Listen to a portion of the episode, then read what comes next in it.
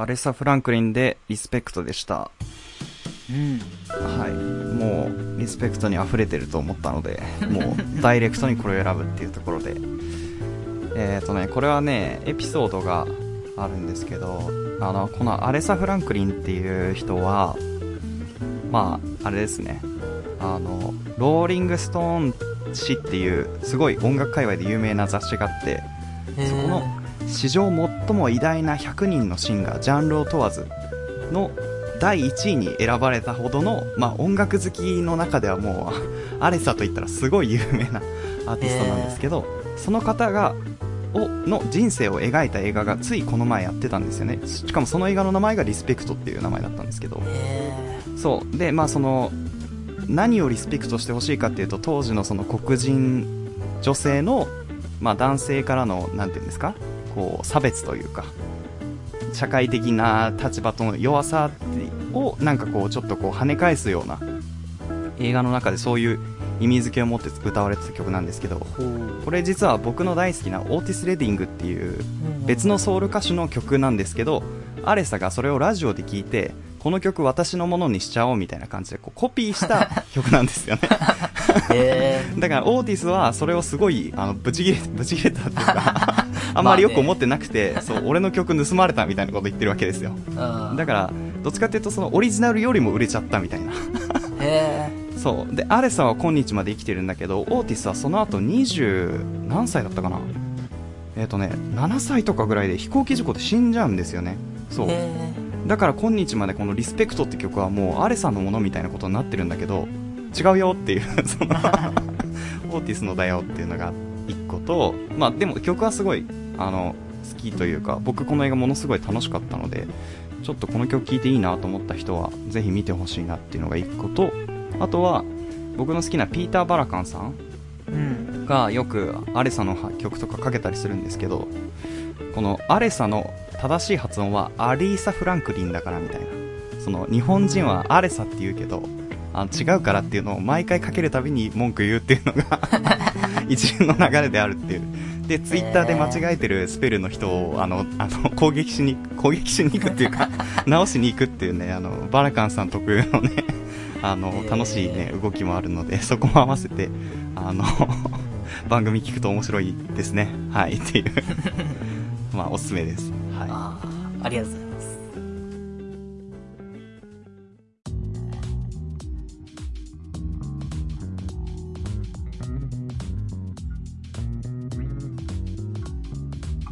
パイロットジャムお別れの時間です。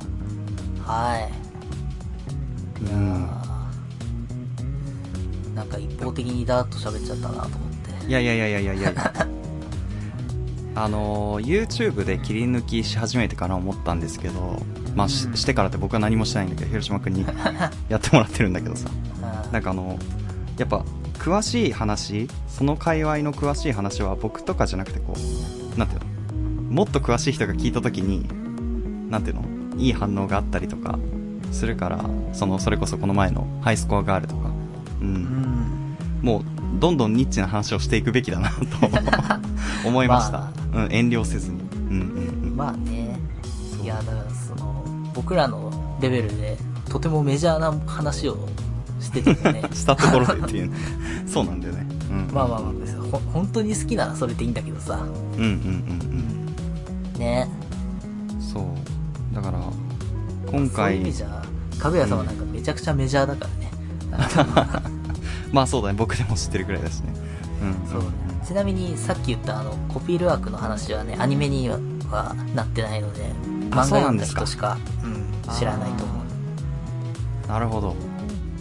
じゃあアニメ勢は今すぐ漫画を読んで。そう。あのね意外とね漫画のエピソード結構飛ばしてるんですよ。アニメだと。そうなんですか？意外ですね。うん。全部やるわけじゃないんだ。そうね。だからそういう意味でもねアニメの視聴者が読んで楽しいとは思うけどね。いやだから天使な小生意気をね追うとね、まあ別に追わなくていいけどさ。いや はいはい。天使な小生意気は天使な小生意気俺は西森博之先生ファンとしての思い入れがあるからさ。うんうんうんうん ねちなみにだから今の、えー、カナカナにもちょっと通じてる話かなって俺は勝手に思ってるね。天使の粉巻に関しては。あそうなんだ。うん。西森博之先生ってね、うん。毎回いろんな実験をするっていうのをさ、前喋った気がするんだけど、はいはい聞きました聞きました。ね、うん、えーそう、今日から俺らは、まあ、字になってる部分というかね、その、いわゆる、ヤンキー漫画とコメディみたいなうん掛け合わせでやって、その後、あ、じ順番がわかんないな。天使の粉巻駅の前に、なんかやってるかな。ちょっと順番がわかんないけど、うんうんえっ、とね、天使の粉巻駅は、ヤンキー漫画のコメディに、えっ、とね、うんうんファンタジーを掛け合わせてるんですよ。ああなるほど魔法みたいな要素が入ってるんですよ。はいはいはいはいねな。んか前にそんな話も聞いた気がしますねそう。で、この、この掛け合わせ方が、今のカナカナにちょっと似てる。カナカナは超能力ものなんですよ。あそうなんですねうん。でも、そのバランスが、天使の粉巻きの時と同じくらいのバランスなの。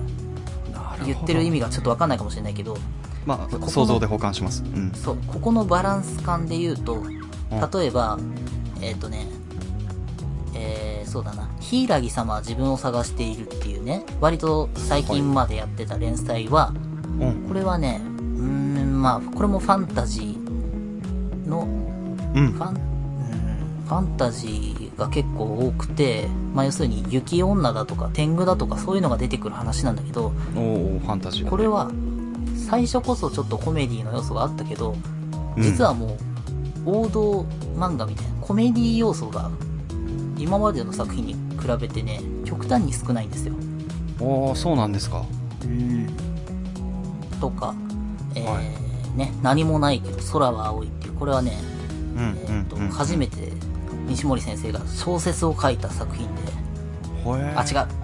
違う。えーごめん、今俺嘘ついた。小説を書いたのは満天の星と青い空っていう作品だ。うんうんうんこれと何もないけど空は青いっていうのはちょっと似てるんだけど、実は。うんこれはねそうねうん、これは SF、王道 SF みたいな話で、うえーっとね、世の中から鉄が全部消えて、はい文明がなくなっていくっていう話なの。えー、すごいな。っていうね、だから結構毎回いろんな実験をするんだな、するんだけど、それってだからうんうんうんうん。本当に実験だから、うまくいくこともあれば、結構、まあまあまあまあ失敗することもちょっといまいちだなっていうのも正直あるのよ。はいはいはいはい。この実験試行錯誤していった中で、このカナカナは、正直だから、えっ、と、天使な粉巻きの時のバランスと、うん。実験でやってることっていうのがちょっと似てるんだけど、うんうんうん。今までに一番ないアプローチとして、大人目線の話、大人と子供の話なんですよ。今までは高はいはい。はい校生の話をずっと書いてたの。うんまあお茶濁すなりそう。あ今日から俺はなり、うん。そう。で、だほとんどそうだったんだけど、この今回のカナカナは、元ヤンキーのうん今構成した大人と超能力を持った少女っていう子供っていう。今までにない。キャラクターバランスなんですよ。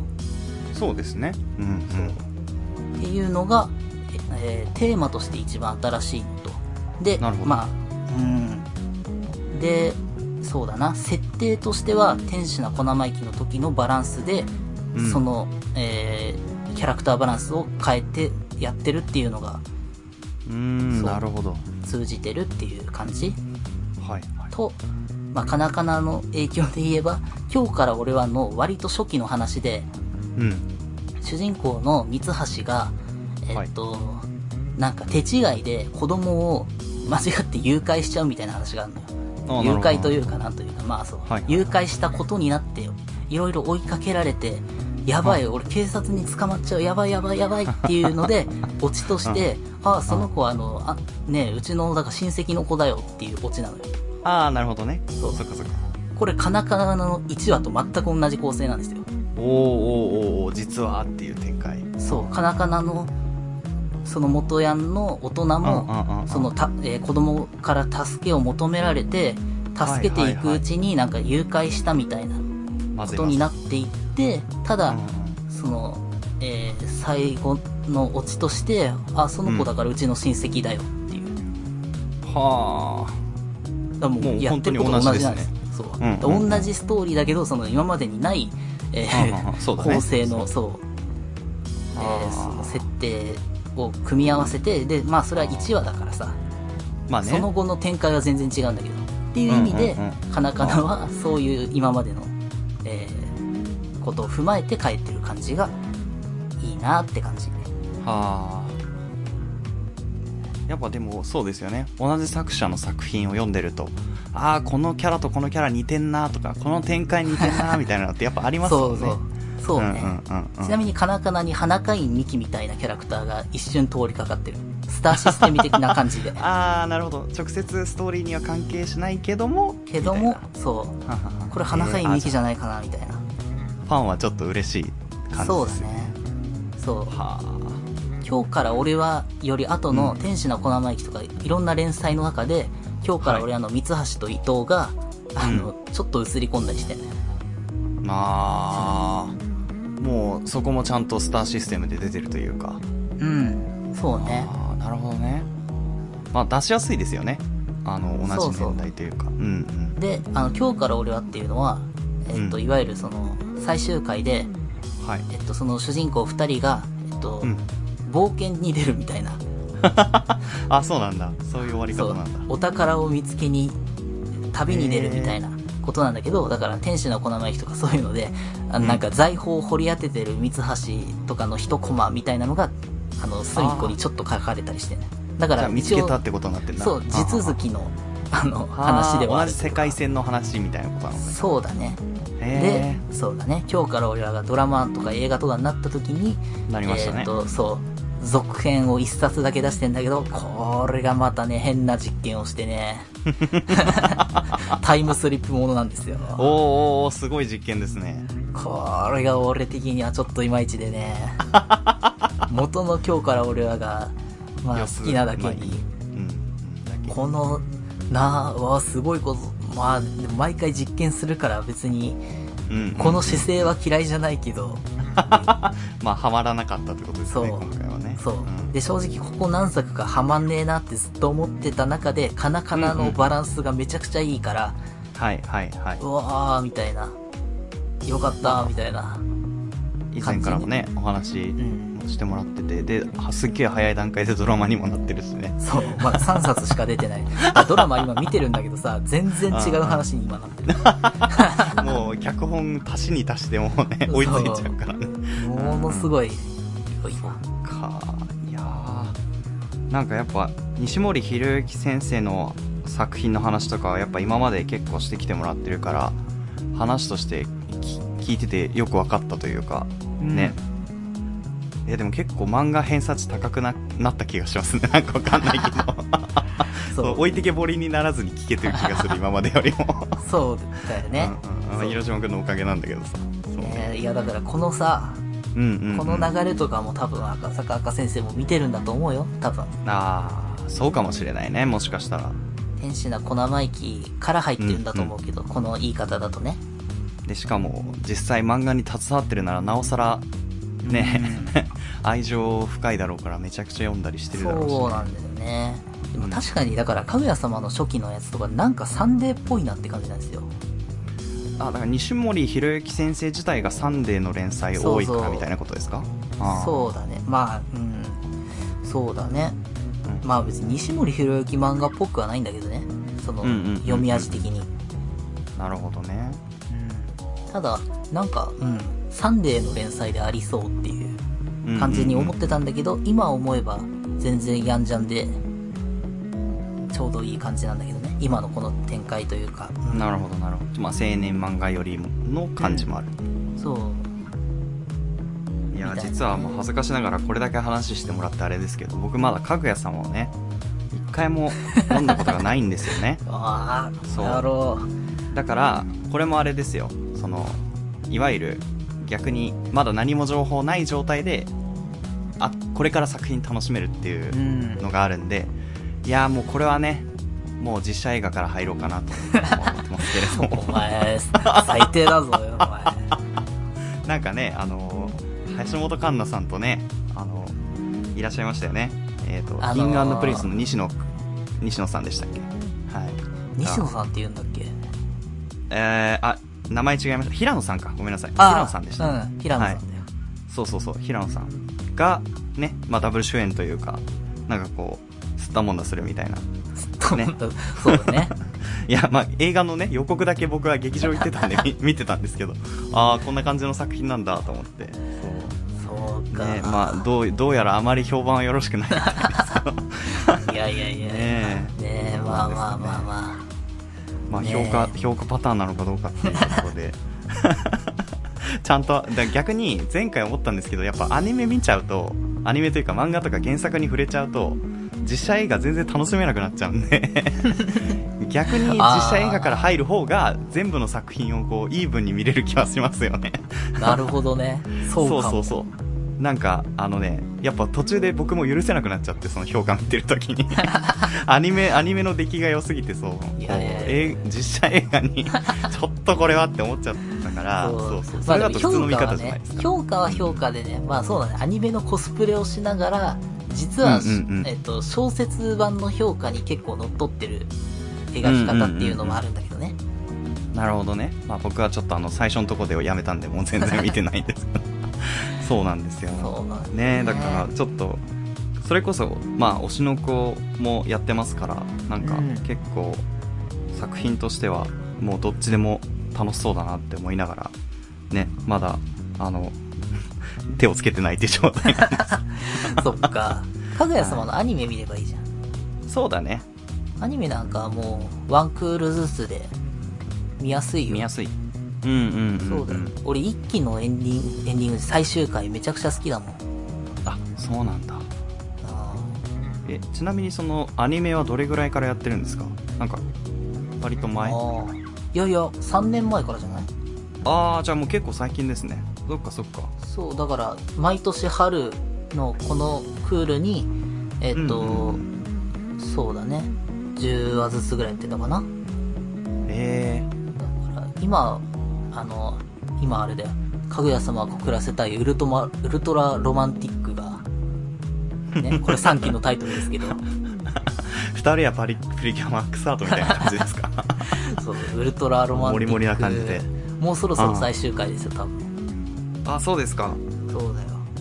追いかけがいがありますね、じゃあ。ね、だから毎回さ、ちょうどいいところで終わるからさ。アニメだけ見てても楽しいとは思うけどるほどね。なんか、この、アニメ初心者がアニメを見るみたいな企画、まあ別に僕らやってるわけではないですけど、うん。あのーそれこそ、えー、えーと、藤原？ああ、あのはい。ね、芸人の二人が、超合金ね。そう、超合金が 結構やってるんですよ、そう。それこそこの間マギカとかも一緒だったし、はいはい。そう、この前ククラナドを見てたよね。そうそうそうそう。で、あーと思ってバカ泣きしてたね。わかるけど。俺見た見た。、まあ、サムネで泣いてたからさ。いや、僕は逆にクラナドをまだ見てないから、ネタバレになっちゃうかなと思って、見てないんですよ。そうなんそうそうそうそう。いや、だから、クラナドアフターのさ、はいはいはい18話だったかな。だからあの、まあまあいいや、そうだ、そうだね。うんうん まあいいや。大ネタバレいやいやいや、結構格の部分を、あ、そうなんだ。まあまあ、牛尾の話をね、見てたんですよ。藤原さんが。で、だからなんかすごい泣いてたというか。そう、だから、そうなんだ、アニメをあんまり見てないから新鮮にうん見てるうんだなっていうのが分かってね。まあ、そうそうそうだよね。いいよね。確かに。なんか、あの、このパッケージは逆にこう、漫画好きの人からすると、た愛着湧くのかなっていうかこう あ自分も最初に見た時はこうだったなみたいな 気、持ちになったりするのかなと思ってそうそうだろうけど、うん、うん、僕も全然その見てない文化がいっぱいあるからね。いやちょっとだからその漫画広島くんに紹介してもらったものに関してはねちょっとずつでもいいからちょっと手をつけていってね。ね。どっかのタイミングでこう同じラインに立てたら 面白いのかなと思いつつ、ね。はい。まあ、ちょっと僕は感受性がちょっと乏しいんでその広島くんほど気持ちよくあの読めるかどうかわかりませんけれどもっていう、はいそうだよね。僕はもう人の心がもう、感情移入する派だから。ね ものすごいいやいやいや。ね入るタイプだから広島くんはいやー、まあね。そうなんだよ。僕、人の気持ちは正直よくわかんないんだけど、作品の気持ちにはなっちゃうんだよね、なんか。いやでもそういう人も多いんじゃない？結構やっぱりだって自分がものすごい興味がある分野だしねね思い入れもあるだろうからうん。まあねいや。ーだからちょっと楽しみですねそういうそういうまあ超合金までいかなくてもうんちょっとそういう企画をやっても面白いのかなとはね思いましたねうん。まあ、現代娯楽だけどね。まあ実際そうなんだけどそうだね。はいってところですかねはいまあじゃあ告知ですかねはい。とじゃあ、ノートという配信サイトでいろいろ文章書いてます。そうね。じゃあ、赤坂赤作品と、あと、畑健次郎先生のとにかく可愛いのうん。新刊もね、今週出て読んだんだけどね、とにかく可愛いがまさかまだ、まだそういう方向の掘り下げ方があるとはっていう感じ。今、あ。いやだから、このひメインヒロインのさ、過去の秘密みたいな部分を何巻か前でさ、書いてさ、ああ、うんなるほど、うんそういうとこだったんだ、っていうので、油断していたんだけど、今最新刊で、えー、ま、まだあんのっていう。てっきりもうないと思ったらとうん。いや、ああ、なるほどって。いや、だから別の方向性での掘り下げ方をまだす、まあね、まだ終わってないからさ、はいはいはい連載中だからまだあるるかなと思ったけど、あ、そっちでまだあんのっていうのが、うんうんうんうんうんうんちょっとびっくりしたね。はあありがとうございます。これはちょっとぜひ読んでいただいてってところで。そうだね。あと別で言うと今、心臓健健吾先生、えっと、うんうんうん。平休みの作者の方の、はい。の過去作をだいぶ漁っててさ、うんうんうん。あのー、まあ、大体読んでるつもりなんだけど、うん。えっとね、なんだっけな、野良と雑草だったかな。野良と雑草。野良と雑草っていう漫画だったと思う。これね、1、2巻を手に入れてね、うんうんうんほうと、まあ、なるほどね、こっちの方向性かと思いつつも、はい。全4巻だからさ、じゃああと3巻と4巻が欲しいなーなんて思ってたんだけどさ、見たら、ネットで見たらね、めちゃくちゃ値上がりしてた、3巻と4巻。多分増刷されてないんだと思うんだけはいはいはい。ど、そう、あ、微妙、なんかね、2000円ぐらいなんだよ、両方。うんうんうん。1冊。なるほど。結構あれですね。いいお値段いや、だからそうなんまあ、で、キン Kindle 版で買えば普通に定価の690円とかなんだけどさ、いやー、でも俺単行本派だからさ、普通に、はい。それで欲しいんだけど、多分増刷されてないからこの値段なんだけど、だから増刷、今、だから平休みブームでこれからさ、増刷しそうじゃん、なんかこの過去作が。そうだねそうだね。だから、この2000円で買うかどうかっていうのをね、すごく今微妙、迷ってる。いや買っちゃった方がいいんじゃないでも。そう、でもこの後増刷したら悔しいなと思って、まあまあそれはまたネタになるから。この野郎ってなっちゃうからさ、ねでも大体過去作、なんか東京エイリアンブラザーズっていう別の連載とかさ、いろんな短編集とかうん、うん今大体読んだけどね、この人はね、うんうん。なんかね、うん、作品に2つ方向性があるというか、ほうほう平休みの方向性の話が結構僕は好きなんだけど、だからこの野良と雑草の方、ましたよね。そう、野良と雑草って今俺がこのね、途中までしか読んでないやつ、この方向性のね、作品がね、うん。どうなんだろうって、まあ、わかんないけど、ちょっとどどうなんだろうって今思ってるのが正直なところかな。あただまあ全部るほど、ですねうん、まあいずれ全部どうせ読むけれども、はい。うん。まあだから平休みの、このバランスが良すぎるから、ただ、うん。もうもうこれ以上ないと。そう、過去作も面白いんだけどね、面白いんだけども、うん。っていう感じかな、なんか。ああなるほどですね。うん。まあそんなんです。ー。ちょっとこの2作もねまだ完結まだですから完結したらまたゆっくり喋ってもらえれば嬉しいですね、平休みは、いや、どうせ流行りますよ。まあもう流行ってますけどね。流行ってますけど。さらにさらにマスにね広がっこれ、てくるうん、多分、一般的な読者層まで届くと思うよ。おおーいやーその頃には僕も読んでるんじゃないかと思いますので 一般層なんで僕はね いやいや。そうそう。あそんなところで、えー、と僕は YouTube で試練とフレンチジャズクラブという2つのチャンネルに参加してます。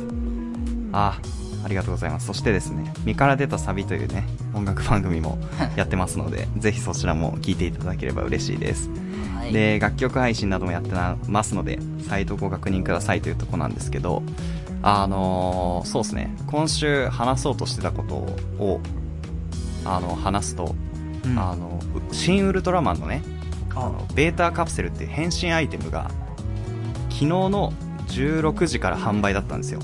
うんうん。でスマートフォンとパソコンでもうなんかログイン いっぱいして こうもう16時になってダダダダダダダってあの申し込みしてあのなんとか手に入れたんで僕はウルトラマンになれそうです。そう終わり。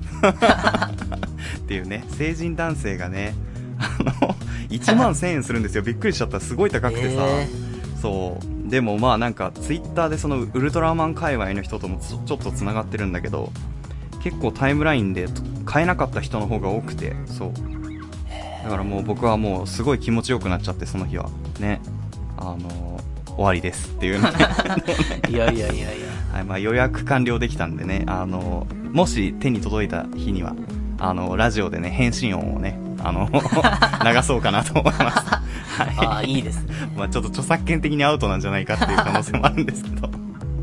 はいちょっと返信したいと思います。はい。いいじゃないまあちなみにあの来年の1月らしいんですけど届くの。ええそれまでちょっと返信はお預けっていうところでね。はい。時間かかるな。3分って聞いてんだけど。ねえめ半年以上待って3 3分の返信に。っていうところなんですけどじゃあメールもね募集してますアドレスは、、はいさひろろ .gmail.com isahiro .gmail.com です番組ブログに記載されているメールフォームからも送れますまた、えーハッシュタグパイロットジャムのツイートもお願いします、えー最後にポッドキャストのフォロー登録もよろしければお願いしますはい。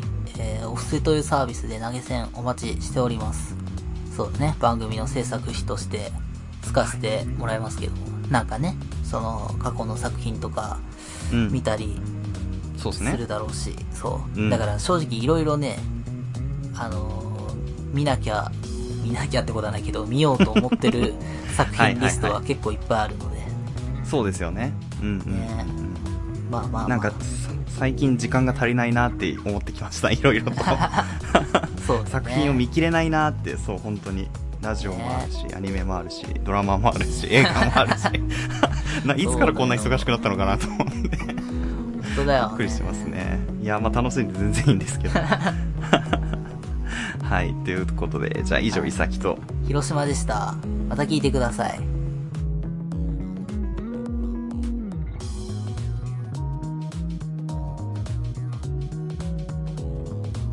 あと、あれだね。今週、いさきくん誕生日だったでしょ。はあありがとうございますこれはね。キ、ュン。